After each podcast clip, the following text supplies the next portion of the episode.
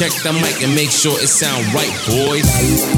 Olá, meu nome é Rodrigo Pacheco e este é o meu podcast Tem 5 Minutos. Um cafezinho básico depois do almoço para trocarmos uma ideia sobre algum tipo de assunto. Nesta segunda temporada, falarei estritamente sobre assuntos ligados à carreira, à educação e à cultura organizacional. Assuntos aí ligados ao meu momento profissional, inclusive são assuntos nos quais eu estou constantemente aprendendo alguma coisa nova e por isso logo faço questão de vir aqui compartilhar algo com você. Mas e aí, como é que tá a tua agenda? Vamos trocar uma ideia? Tem cinco minutos?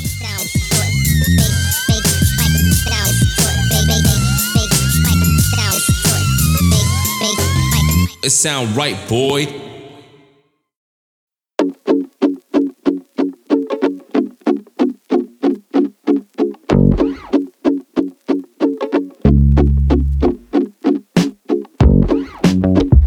Pense aí na seguinte situação. Você é um músico que compõe lá uma grande renomada sinfonia de uma orquestra aí no principal teatro da sua região. Toda a apresentação, o processo é sempre o mesmo. Você chega cedo, arruma seu instrumento conforme a sua posição ali na orquestra e espera pela orientação inicial para começar a tocar junto aos seus outros músicos ali presentes, certo? Aí tem todo aquele processo, né? Instrumento afinado, com um olhar fixo para cima, direcionado ali ao maestro que conduzirá todo o espetáculo, tem nas partituras à sua frente todas as notas necessárias para fazer a melhor música ali possível, conforme, querendo ou não, você praticou durante as últimas semanas aí de ensaio, beleza? E aí começa o espetáculo. Ao primeiro movimento do maestro, a sinfonia começa a ter vida e tudo flui como planejado. É ele, o maestro, que fará toda a sua condução para que você e o restante dos músicos possam tocar lindamente, em um processo estritamente rígido que precisa seguir a partitura do início ao fim, focando na excelência, focando no cumprimento das orientações, sem desvio de padrão estabelecido e com toda a perfeição que a música clássica te exige. Escute aí, meu caro. Escute aí o que, que você e seu time, toda a sua orquestra, conseguiu aí construir com esse som.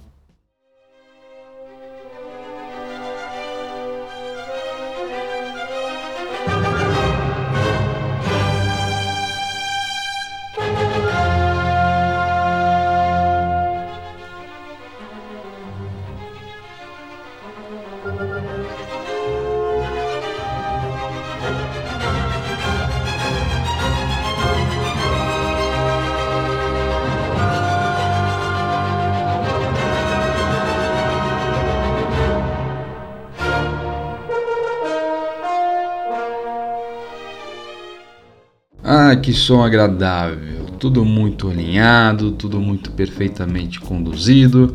Mas agora vamos mudar esse cenário. De novo, você lá, aquele músico que compõe um grupo de jazz agora da cidade que eventualmente se apresenta em bares à noite. E muito mais que uma renda extra, essa agenda é também uma pura diversão para você. Ao se arrumar no seu espaço para tocar, já tiver aí bebido no seu segundo copo de bourbon e conversado com todos os profissionais da banda, assim como a equipe do bar que sempre o fez se sentir acolhido no recinto.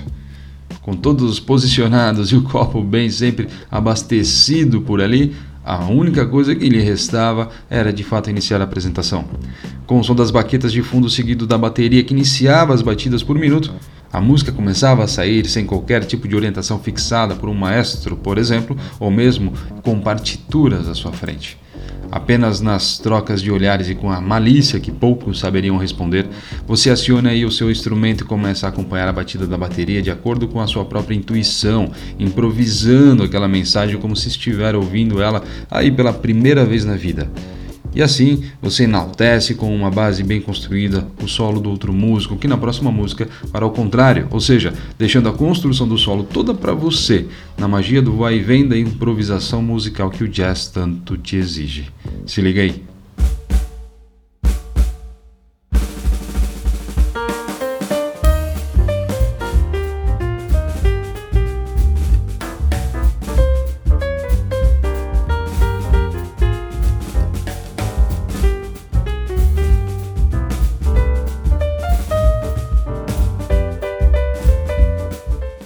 E aí, com essa breve introdução, eu começo a falar do assunto que eu trouxe nesse texto de hoje. Né? Olhando aí para esses dois cenários, o que eu estou querendo falar por aqui é sobre um termo que conheci há pouco mais de quatro anos e que desde então faz todo sentido para a gestão moderna das empresas que querem se reinventar neste mundo aí tão vulnerável, que é o termo a gestão ambidestra. Resumidamente, temos aí três tipos conhecidos de gestão ambidestra que compõem a construção de uma cultura de inovação, por exemplo: a estrutural, a cíclica e a simultânea.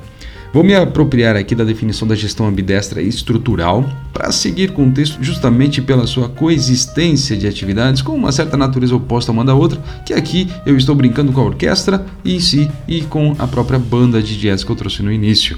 Enquanto a gestão das empresas que nasceram aí no século XX ainda é baseada na estrutura de uma orquestra, por exemplo, buscando minimizar a variação, buscando prevenir sempre os erros constantemente, exigindo aí a excelência na sua execução e sempre olhando para a reprodutibilidade, há também aqueles caminhos mais alternativos e imprevisíveis, digamos assim. Esses caminhos alternativos são cada vez mais necessários, os quais são criados para buscar na criatividade, na improvisação e na maximização das variações os fatores essenciais na construção de valores dos próprios negócios da empresa. A consistência e a reprodutibilidade são mais propensas a reprimir novas ideias do que a gerar lucro para a empresa, querendo ou não. Muitos pequenos erros, embora algumas vezes dolorosos, ajudam a empresa a aprender com rapidez e são parte fundamental aí para o ciclo de inovação.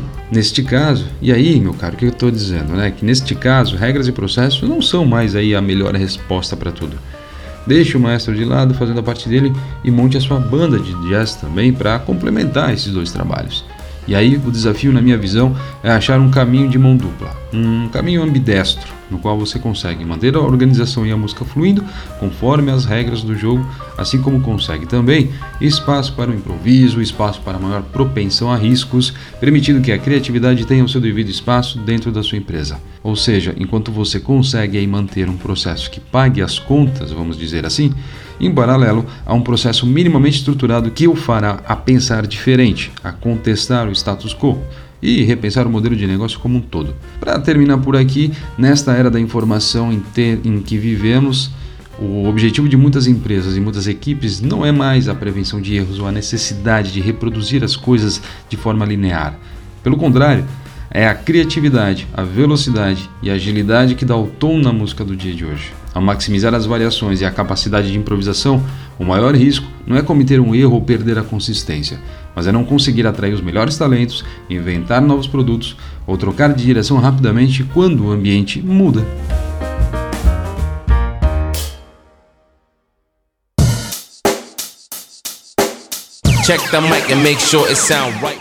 Então é isso, eu finalizo por aqui dizendo o seguinte: dê boas-vindas às mudanças constantes que a gente é atacado aí, né, todos os dias. Vamos olhar para uma gestão um pouco mais próxima do que entendemos, sei lá, como o limite do caos. Entenda até que ponto de fato entregar né, essas partituras e ter maestros pela empresa faz de fato sentido para os seus músicos, enquanto eles estão mais propensos, por exemplo, a improvisar, né, a ter esse senso de improvisação de uma banda de jazz, por exemplo. No final da noite, a música se encaixará e o resultado será lindo, eu não tenho dúvidas nenhuma. E claro, o seu público vai agradecer demais. Valeu, até mais. It sound right, boy.